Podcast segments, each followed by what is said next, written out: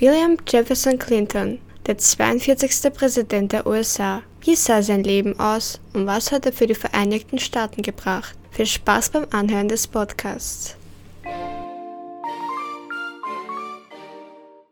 Bill Clinton wurde am neunzehnten August neunzehnhundertsechsundvierzig in Hope, Arkansas, geboren. Er lernte seinen leiblichen Vater nie kennen, denn er starb vor seiner Geburt in einem Verkehrsunfall. Vier Jahre später heiratete seine Mutter den Autohändler Roger Clinton und sie zogen nach Hot Springs um. Bill war ein lernbesessener Schüler und hat sich schon sehr früh für Politik interessiert. Ihm gelang es sogar mit dem Alter von fünfzehn Jahren, sein politisches Idol Präsident John F. Kennedy zu treffen. Nach diesem Treffen sagte er, eines Tages mache ich diesen Job, worauf seine Mutter ihm prophezeite, wenn du so weitermachst, wirst du irgendwann Präsident der Vereinigten Staaten.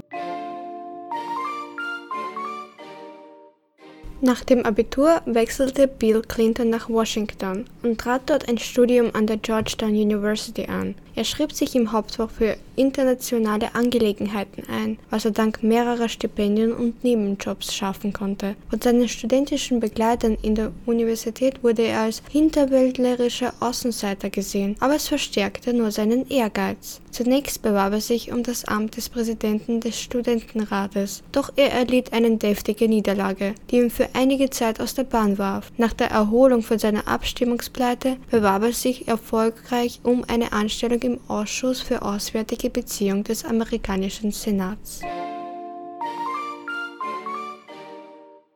Bill Clinton empfand große Sympathie für die amerikanische Bürgerrechtsbewegung, die sich ebenfalls gegen eine Beteiligung am Vietnamkrieg stellte. Nach seiner Zeit an der Georgetown University bewarb sich Clinton um ein Rhodes-Stipendium an der britischen Universität Oxford. Während seiner zweijährigen Zeit in Oxford wechselte er mehrfach die Studienrichtung und bereiste vor allem mehrere europäische Länder. Unter anderem schaute er sich in Frankreich, der Bundesrepublik Deutschland und in der Sowjetunion um. Nach seiner Rückkehr in die U S A strebte er nach drei Jahren einen Abschluss der Rechtswissenschaften an der Yale Universität an.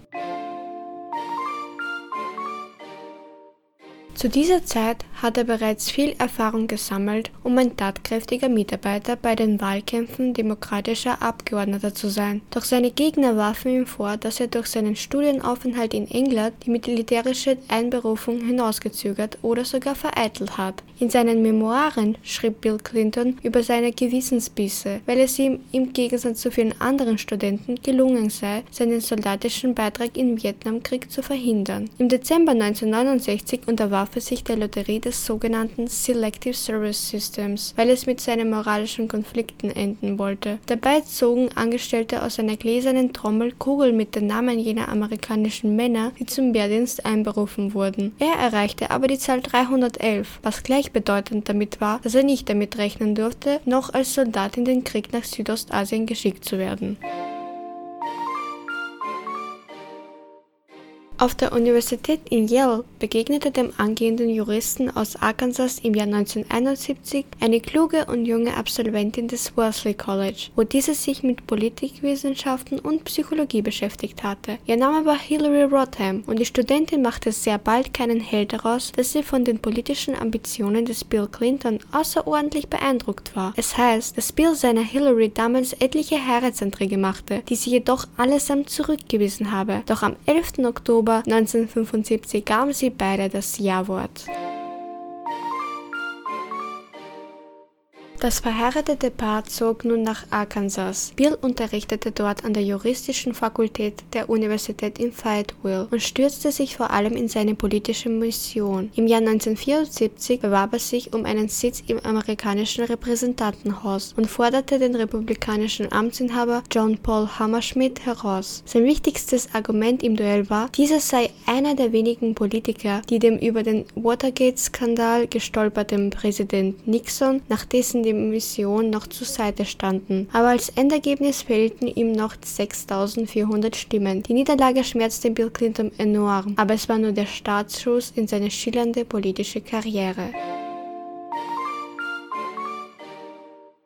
Zwei Jahre nach seiner Niederlage gegen Paul Hammerschmidt wurde Clinton zum Generalstaatsanwalt gewählt und wiederum zwei Jahre danach zum Gouverneur. Sein Wahlerfolg stand schon früh fest und in der Zeitung Arkadelphia Southern Standard war zu lesen: Clinton kann eigentlich nur dann verlieren, wenn er schwer stolpert oder dabei erwischt wird, wie er eine Nonne belästigt, während er in einer Kirche das Geld der Witwen und Waisen raubt. Seine einer wichtigsten Aufgabe war die Reform der staatlichen Bildungs- und Gesundheitssystems. Aber ihm unterliefen einige Fehler, wie dass er die Todesstrafe und eine höchst unpopuläre Gebührenerhöhung für Automobillizenzen befürwortet hat. Außerdem stießen Clintons Äußerungen nach den Unruhen kubanischer Flüchtlinge im Fort Chaffee, einer früheren Militärbasis der U S-Armee, auf Kritik. Dort wurden nach dem Vietnamkrieg bis zu fünfundzwanzigtausend Kubaner auf engstem Raum zusammengepfercht. In der Gunst der Wähler sanken Clintons Sympathiewerte und bereits neunzehnhundertachtzig wurde er durch Frank White, einen kaum bekannten republikanischen Manager, aus dem Amt gedrängt.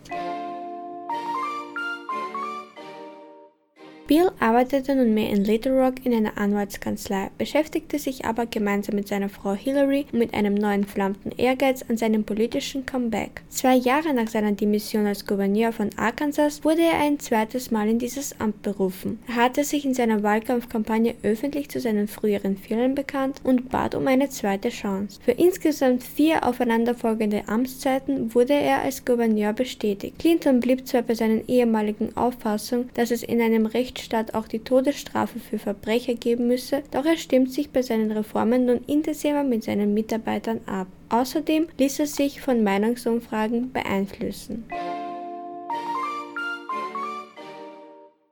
Mehr und mehr reifte Bill in seiner politischen Rolle, setzte sich höhere Ziele und verschaffte sich ein nationales Profil. Er war ein Mittler zwischen den Weißen und den Schwarzen und geschickt in seinen Argumenten. Er betonte dabei das Recht der Amerikaner auf einen gesicherten Arbeitsplatz, aber er pochte auch auf Recht und Ordnung. Außerdem war er in allen politischen Ämtern ein strikter Befürworter einer freien Marktwirtschaft.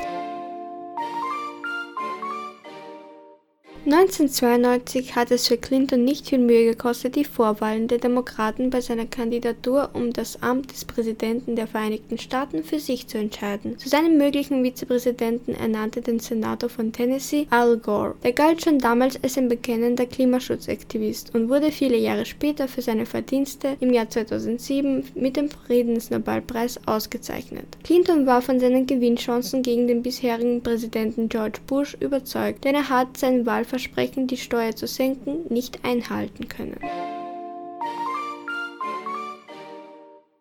Bei der Wahl profitierte Clinton von der überraschenden Kandidatur des texanischen Milliardärs Ross Perot, der fast neunzehn Prozent der Stimmen auf sich vereinte. Stimmen, die Bush fehlten. Schließlich zog Clinton mit einem dreiundvierzig-prozentigen Anteil der Stimmen ins Weiße Haus ein und wurde am dritten November neunzehnhundertzweiundneunzig zum zweiundvierzigsten Präsidenten der Vereinigten Staaten gewählt. Es wurden einige Andeutungen über Clintons Verfehlungen in seiner Ehe gemacht, doch die Gerüchte wurden überlagert von Clintons Botschaft, die Lamm amerikanische Wirtschaft wieder flott zu machen. Seine erste Amtszeit war außenpolitisch geprägt durch den Zerfall der Sowjetunion und damit des Warschauer Paktes, da es nunmehr auch den Eisernen Vorhang nicht mehr gab und die Welt sich nach Demokratie und Frieden sehnte, legte Clinton sein Hauptaugenmerk auf innenpolitische Themen. Insbesondere lag ihm die Einführung einer nationalen Krankenversicherung und die Gesundheitsreform am Herzen. Er hatte dem Drogenmissbrauch, der Gewalt und der grassierenden Armut in den Vereinigten Staaten den Kampf angesagt. Besondere Probleme bereitete dem neuen Präsidenten die Staatsverschuldung, die unter seinen Vorgängern Reagan und Bush in gigantischen Dimensionen geklettert war.